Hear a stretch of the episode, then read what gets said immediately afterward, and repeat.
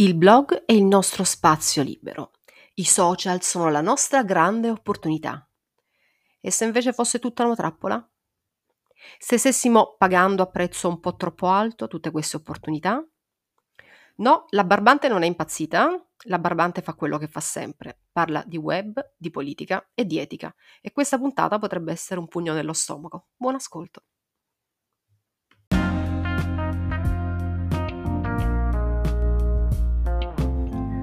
Ciao, io sono Sabrina Barbante, blogger e blogging coach, che in pratica vuol dire che mi piace dare supporto e formazione a tutte le persone che vogliono fare il mio stesso lavoro.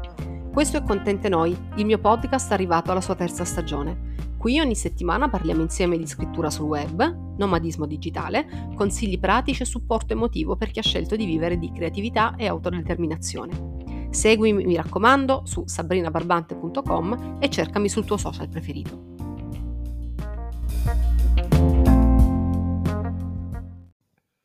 Questo podcast si chiama Contente Noi, a seconda che, o, o, Contenti Noi, a seconda che si voglia leggere quella è come una I all'inglese, come email, oppure all'italiana. Qui parliamo, lo sappiamo ormai da un po', di contenuti, ma anche di etica della creazione dei contenuti. E quindi ogni tanto mi perdonerete se parlo meno di SEO, di argomenti tecnici, e faccio con voi delle riflessioni un po' più approfondite sui complessi meccanismi eh, che sottendono il mondo del web, dei social, delle bolle algoritmiche nelle quali ormai siamo tutti chiusi e per alcuni aspetti anche prigionieri. Diciamo che questo è il primo fattore problematico del quale parleremo oggi, cioè le bolle algoritmiche, il fatto che tutto quello che ci appare sul mondo dei social non è del, affatto casuale, ma è gestito da degli algoritmi che decidono che cosa farci vedere in base alle nostre scelte di consumo, in base alle nostre scelte politiche, insieme in, in, nel complesso di una serie di dati personali, molto personali, che sono in mano a grandi corporation del web. Allora, in genere siamo portati a pensare che luoghi come il blog siano il nostro spazio libero e facciamo bene, io sono la prima a dirvelo e a ripetervelo, è il luogo attraverso il quale ciò che vogliamo comunicare, il modo con cui vogliamo comunicarlo, possiamo esprimerlo con, diciamo, mani un po' più libere, certo. Poi siamo portati a credere che anche i social siano una grande e potente piattaforma, dei potenti mezzi di comunicazione, addirittura un modo per democratizzare la comunicazione. Già ci avviciniamo ad una linea un po' più grigia quando parliamo di democratizzazione. Poi diciamo che in parte anche questo è vero, soprattutto per chi è nato e cresciuto con il mondo della televisione, che era il posto dove avveniva la comunicazione, quindi televisione, giornali per alcuni aspetti.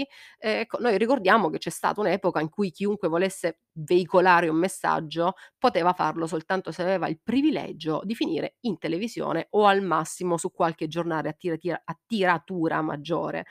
Oggi questo mondo si è invertito proprio grazie ai social. Tutti noi abbiamo la nostra televisione e chi ha più seguaci acquisiti grazie al merito dei suoi contenuti ha sicuramente un microfono molto più ampio.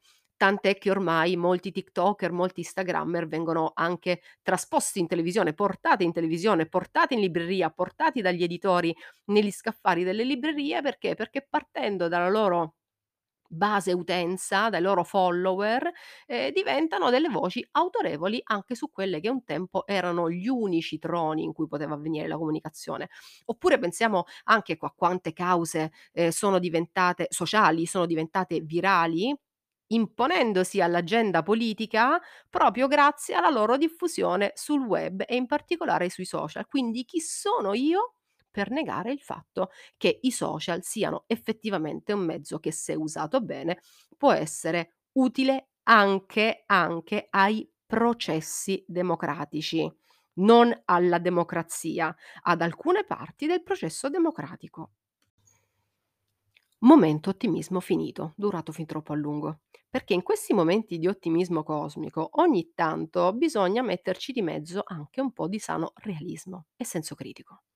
Dobbiamo pensare in maniera realistica e quasi cinica, ehm, soprattutto noi che produciamo contenuti sul web spesso, che sia per professione o meno, che noi produciamo contenuti su o con l'ausilio di piattaforme, per esempio da Google ai social, gestite, tanto per cominciare, da grandi corporation dei big data I coproprietari sono i nuovi grandi re del mondo e dove c'è un re, tanto per cominciare, difficilmente c'è una democrazia. Con profili psicologici che peraltro sono quelli di Zuckerberg o di Elon Musk, oppure addirittura, uhm, gestite da aziende controllate per esempio dal governo cinese, come nel caso di TikTok, che ricordiamoci è al momento la più potente dittatura in questo mo mondiale, insomma.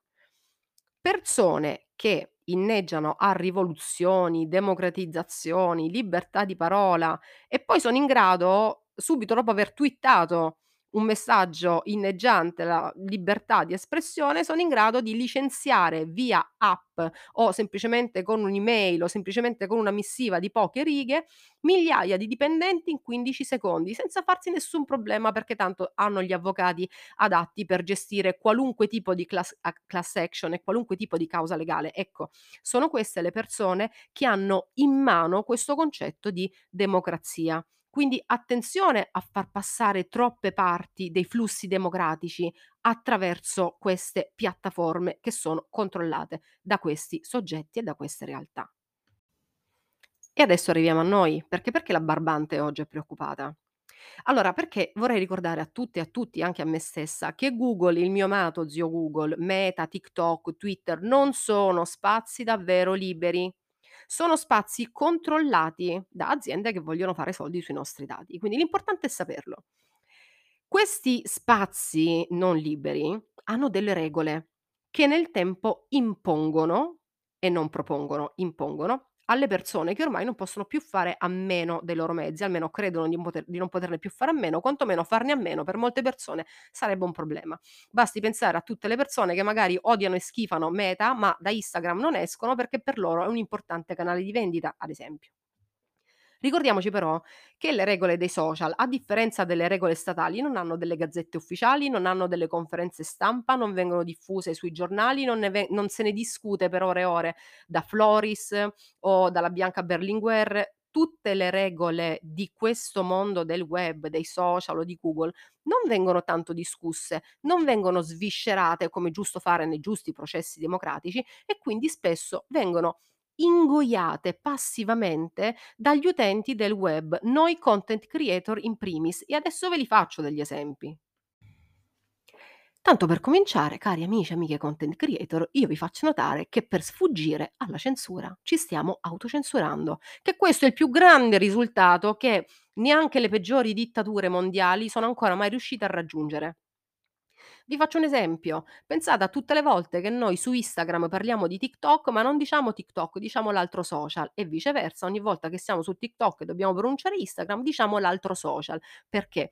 Ma davvero, davvero abbiamo paura, cioè ci autocensuriamo per non perdere, ehm, qualche centinaia di visualizzazioni? Perché lo sappiamo, ci sono delle parole che se dette all'interno di un social, anche in un contesto perfettamente legale, ci portano ad avere un calo di views e visualizzazioni. Io vi faccio notare che questo approccio ci sembra innocente, ma di fatto è quello che ci porta ad autocensurarci pur di non perdere qualche manciata di visualizzazioni, che io dico: "Ma davvero, davvero?" Abbiamo presente che in questo momento ci sono dei popoli che si stanno facendo massacrare per potersi esprimere liberamente e noi siamo qui a dire l'altro social oppure a scrivere in maniera improbabile parole come suicidio, morte, ucciso, su TikTok succede molto spesso, pur di non perde per non essere bannati da TikTok. E quando la parola da non pronunciare sarà per esempio rivoluzione, che faremo? Censureremo anche rivoluzione. E quando la parola da pronunciare non sarà guerra e dovremo dire per forza operazione militare speciale, che faremo? Ci autocensureremo anche in quel caso? Quindi cosa facciamo? Parole perfettamente normali, come può essere TikTok, morte, suicidio, ovviamente all'interno di un contesto frasiologico sensato, queste le censuriamo, però che facciamo? Quando c'è un profilo passivo-aggressivo, brutto, che dà dei contenuti che noi troviamo eticamente deprecabili, che facciamo? Smettiamo di seguire? Oppure cerchiamo di convincere l'algoritmo che quel tipo di contenuti non ci interessano? No, condividiamo quei profili. Guardate quanto è guardate che cosa dice questa persona che dice dei contenuti assurdi. Vi faccio un esempio che sto vedendo spesso su TikTok. C'è Una nutrizionista che ha un linguaggio assolutamente passivo-aggressivo, che praticamente insult insulta e crea dei sensi di colpa nei pazienti e nelle persone che hanno bisogno di un nutrizionista, manco fosse la versione laureata de Vanna Marchi. E le persone cosa fanno? La rendono famosa, condividono, ehm, oppure fanno il i duetti, ehm, ovviamente per contraddirla, ma senza capire che in questo modo la stanno rendendo famosa. Qual è lo scopo di fare questa cosa? Farle avere più visibilità? Fare avere più visibilità a profili passivi aggressivi di questo tipo? Perché se l'obiettivo è quello di rendere famose persone sciocche o comunque con una bassa etica, ci state riuscendo, travestendo questa vostra azione da indignazione. Ricordiamoci che sul web il mercato dell'indignazione è uno dei più redditizi. Anzi, non li facciamo diventare famosi questi personaggi, li facciamo diventare virali perché un tempo c'erano le persone famose con la fama, oggi sono le persone che vanno virali come se fossero dei virus infettanti.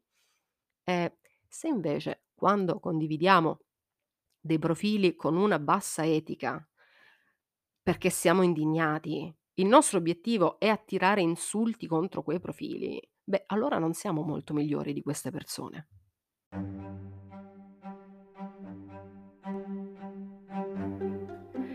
Ricordiamoci sempre che stiamo utilizzando degli strumenti tanto potenti quanto pericolosi, proprio per questa fantomatica democrazia di cui parola di cui ormai tutti quanti stiamo gradualmente perdendo il senso. Ricordiamoci che i social sono, e ma anche Google, eh, anche i motori di ricerca, sono delle aziende che hanno delle regole travestite da buoni propositi. Eh, ma sono delle regole sostanzialmente controllate da bot e da algoritmi che non hanno e non avranno mai una logica umana e anche quando ce l'avranno non possono essere loro gli unici organi decisionali su cosa è o su cosa non è libertà di espressione. Queste regole dei social, abbiamo visto, non sono sempre regole che fanno bene alla democrazia, soprattutto non sono regole che fanno bene al nostro pensiero critico, perché si tratta di strumenti così potenti che di fronte ad essi spesso il nostro senso critico si spegne, vacilla, non c'è più. Mhmm, ora io non vorrei restare soltanto nel campo del monito e della retorica, mhmm, delle soluzioni secondo me ci sono. Nel mio caso sarebbero anche delle soluzioni un po' da persona che ha superato i 40 anni, ma io ve le voglio dare lo stesso. Ad esempio, oltre a parlare di violenza sulle donne il giorno del 25 novembre, che è il giorno in cui questo argomento, che ormai è diventato un hashtag, perché non ci sono più gli argomenti, ci sono gli hashtag, il giorno in cui questo argomento mi diventa un hype, che mi porta a fare più visualizzazioni e mi permette di entrare nel mainstream dell'argomento del giorno. Quindi, oltre a parlare di violenza sulle donne il giorno degli hype, eh, vi direi anche di cercare nella vostra città dei collettivi femministi o dei centri che fanno attivismo sempre, anche quando un ideale, un'idea, una lotta non fa hype. L'attivismo facciamolo anche nelle nostre comunità di residenza, riappropriamoci della prossimità, perché vuoi la globalizzazione, vuoi il mercato del web, ci ha permesso di connetterci super velocemente con qualunque parte del mondo, ma non sappiamo più che cosa succede nelle nostre città. E questa è una cosa gravissima per il nostro pensiero critico, è gravissimo per la nostra capacità di riconoscere quando i nostri diritti vengono violati o no. L'attivismo fatelo nelle vostre comunità di residenza, di vita, nelle vostre comunità di appartenenza. Quando potete non fate video call, quando potete andate alle riunioni, muovete quel culo da quella sedia, incontrate le persone, litigate con le persone. Abbiamo paura di litigare perché ormai abbiamo soltanto la possibilità di dire la nostra opinione e quando ci arriva qualcuno che ci dice un'opinione contraria sui social o ci insulta e quindi lo blocchiamo, Oppure comunque la conversazione finisce lì. Ormai il, eh, il confine fra un hater e una persona che magari ha semplicemente una eh, opinione diversa dalla nostra, non siamo neanche più perfettamente in grado di recepirlo. Andiamo nei posti veri con le persone vere e parliamo di persona, di cos'è davvero il concetto di libertà. Perché così forse, forse, saremo anche più bravi ad esercitarla e ad accorgerci di quando algoritmo algo, dopo algoritmo questa libertà ci viene tolta.